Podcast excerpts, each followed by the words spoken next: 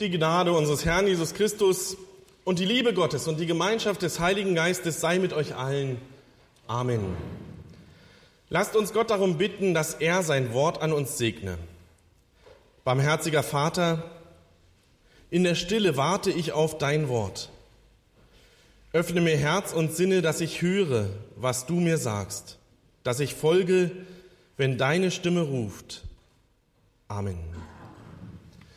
Liebe Gemeinde, wir leben heute in einer Zeit, in der es keine objektiven Wahrheiten mehr zu geben scheint. Alles wird in Frage gestellt, auch unser Glaube. Der Glaube an Jesus Christus, der spielt nicht immer die erste Rolle. Jeder kann sich seinen individuellen Glauben zusammenbasteln. Doch gibt uns das die innere Sicherheit, die Gewissheit, dass ich das ewige Leben bekomme? Auch vor 500 Jahren gab es schon solche Tendenzen. Nur damals waren Vertreter der Kirche diejenigen, die die Richtung vorgaben. So konnten auch manche Irrlehren die Menschen in tiefe Nöte stürzen. Martin Luther war als junger Mann bei den Augustinern in Erfurt Mönch geworden. Er hatte gehofft, hier werde ich fromm leben. Wenn mich Gott dann einmal richten wird, dann stehe ich gut da. So hat Luther im Kloster gewissenhaft an den vorgeschriebenen Gebeten teilgenommen. Er ist als Bettelmönch durch Erfurt gezogen und hat demütig für die Armen um Spenden gebeten. Er wollte ganz keusch und enthaltsam leben, fastete viel und war ganz und gar gehorsam. Aber ihn quälte die Frage, wie kann ich so gut werden, dass ich sicher vor Gott im Gericht bestehen kann? Bisher hatte er gemeint, die Gerechtigkeit Gottes bedeutet, dass Gott gerecht ist. Und der fordere nun von uns, dass auch wir Menschen tadellos handeln sollten, damit Gott uns im Gericht gerecht sprechen könne. Das aber trieb Martin Luther zur Verzweiflung. Er merkte, dass er vor Gott nie wirklich gut dastand. Er schreibt, ich hasste das Wort Gerechtigkeit Gottes. Aber dann las Luther viele Stunden die Bibel, vor allem den Römerbrief des Apostels Paulus. Und dort las er im ersten Kapitel, denn darin wird offenbar die Gerechtigkeit Gottes, die aus dem Glauben kommt. Durch das Nachdenken und immer wieder neu meditieren dieser Sätze, die im Römerbrief geschrieben sind, fing Luther an, die Gerechtigkeit Gottes neu zu verstehen, nämlich als Geschenk Gottes für uns. Als er das begriffen hatte, sagte er, da fühlte ich mich wie völlig neugeboren. Die Tore hatten sich mir aufgetan, ich war in das Paradies selber eingetreten. Wie ich vorher das Wort Gerechtigkeit Gottes mit allem Hass hasste, so stellte ich nun das gleiche Wort mit glühender Liebe als süß und lieblich über die anderen. So wurde mir diese Stelle bei Paulus zur Porta Paradisi, zu einer rechten Pforte zum Paradies. Liebe Gemeinde, an diesem Rückblick Luthers auf seine biblisch-reformatorische Entdeckung war klar, warum die Reformatoren uns Christen das vierfache Solus auf Deutsch allein als Richtschnur für unser Glaubensleben weitergegeben haben. Allein die Gnade Gottes macht uns gerecht. In ihr begegnet uns die Liebe Gottes. Allein der Glaube macht uns vor Gott gerecht, nicht unsere Werke. Allein das Wort Gottes ist die Quelle aller Gotteserkenntnis. Und allein Christus hat uns die Gerechtigkeit vor Gott erworben, kein Heiliger und nicht einmal wir selber. Durch die Vergebung unserer Sünden macht Christus uns gerecht vor Gott. Dieses letzte Merkmal, allein Christus, soll heute einmal näher betrachtet werden. Ich lese den Predigtext aus dem Matthäusevangelium Kapitel 16. Da kam Jesus in die Gegend von Caesarea Philippi und fragte seine Jünger und sprach, wer sagen die Leute, dass der Menschensohn sei? Sie sprachen, einige sagen, du seist Johannes der Täufer, andere, du seist Elia, wieder andere, du seist Jeremia oder einer der Propheten. Er fragte sie, wer sagt denn ihr, dass ich sei? Da antwortete Simon Petrus und sprach, du bist Christus, des lebendigen Gottes Sohn. Liebe Gemeinde, das ist wieder typisch Petrus, dieser Jünger, der gern vorneweg marschierte. Doch zugleich auch der, der gerne einmal versagte. Petrus bekennt hier, dass in Jesus der Messias, der Sohn Gottes gekommen ist, auf den die Juden seit Jahrhunderten warteten. Er erkennt damit genau das, was auch Luther etwa 1500 Jahre später erkannte. Jesus Christus ist der alleinige Weg zu Gott. Er hat alles getan, was wir benötigen, um mit Gott versöhnt leben zu können. Aber stimmt das? In unserer heutigen Zeit steht die Frage Jesu wieder verstärkt im Mittelpunkt des öffentlichen Interesses, wenn es um Glaubensfragen geht. Für wen halten die Leute den Menschensohn? Oder für wen halten die Leute mich?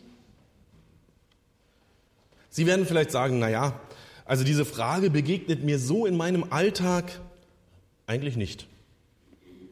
Das stimmt, weil sie meist anders gestellt wird, meist sogar rhetorisch. Glauben nicht alle Religionen an denselben Gott? Wir würden gern Frieden mit allen Menschen haben. Auch und gerade in der Gottesfrage. Auch viele Theologen und tun so, als gäbe es tatsächlich keinen Unterschied zwischen den Religionen. Sie drücken sich meist um die Frage Jesu, für wen halten mich die Leute? Wir Christen beantworten aber die, diese Frage völlig anders als alle anderen Religionen. Jesus ist für uns nicht nur ein guter Mensch, ein Wundertäter, ein Prophet. Jesus ist wahrer Mensch und wahrer Gott. Darum unterscheidet sich unser Gottesbild radikal von allen anderen Gottesbildern. Der große, ferne Gott kommt uns ganz nahe. Er wird selbst Mensch, leidet für uns am Kreuz einen qualvollen, bitteren Tod, damit wir frei von jeder Schuld leben können. Viele Menschen heute suchen nach einem Sinn in ihrem Leben. Sie suchen danach, was ihnen Halt und Orientierung gibt. Und sie tappen oft in dieselbe Falle. In dieselbe Falle wie Martin Luther als junger Mönch. Ich muss etwas tun, damit ich Halt finde. Gott fordert gute Werke von mir. Wer dann ehrlich auf sich selbst blickt, der wird bald merken, dass er immer wieder an anderen und an sich selbst schuldig wird.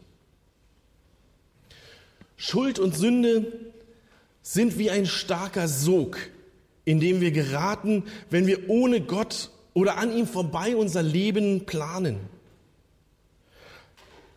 Solange Sie Gott nicht in Ihr Leben hineinbeziehen, mit einbeziehen, sind Sie selbst für Ihr Handeln verantwortlich und der Sog zieht Sie immer wieder tief nach unten. Sie müssen versuchen, alles wieder gut zu machen.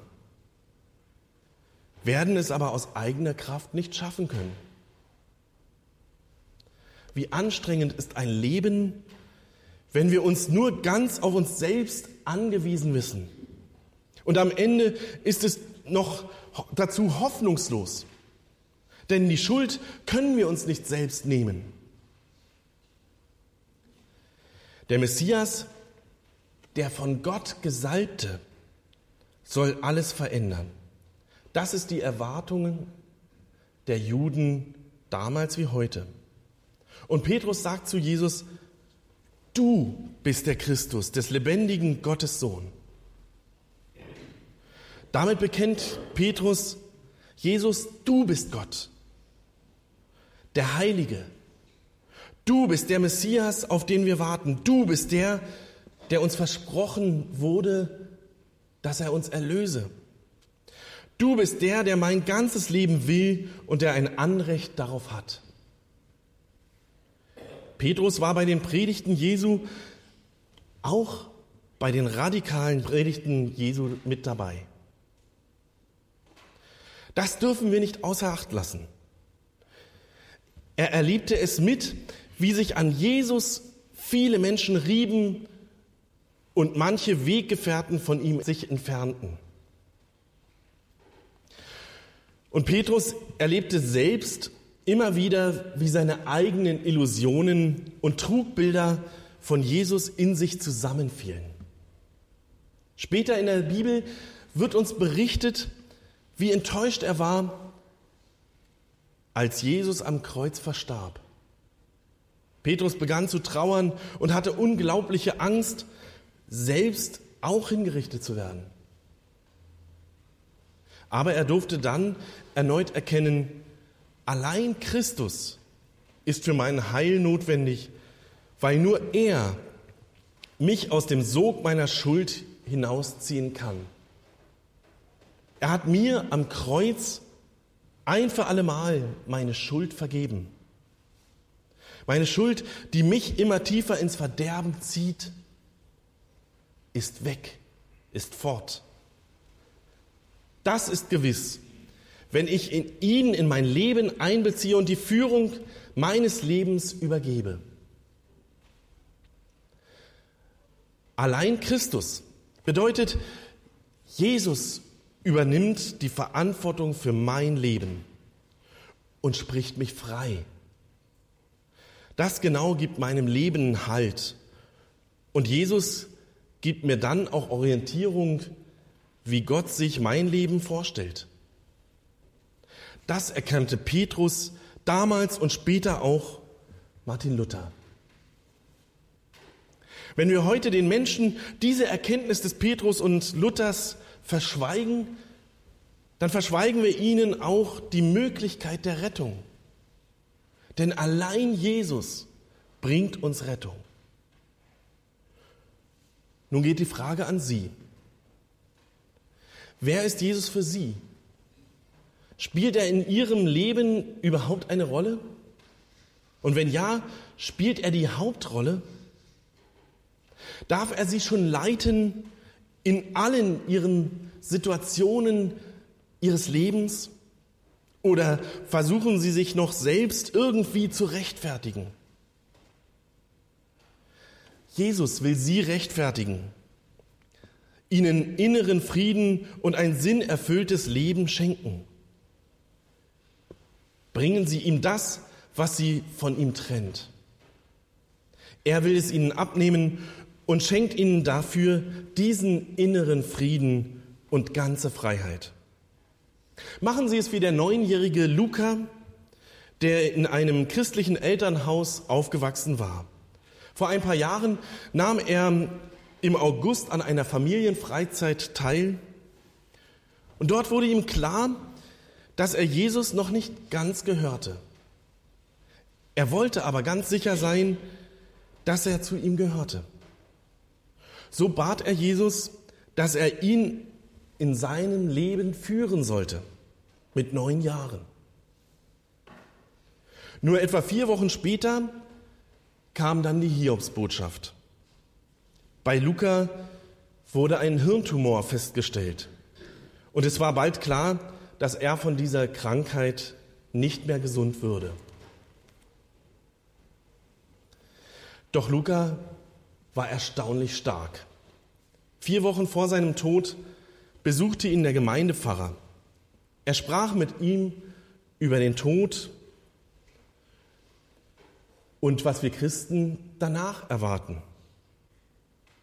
Luca aber sagte dann in etwa Folgendes zu ihm. Weißt du, ich habe keine Angst vor dem Tod. Ich war im Sommer bei einer Familienfreizeit und da habe ich mein Leben mit Gott in Ordnung gebracht. Seitdem weiß ich, dass ich zu ihm gehe.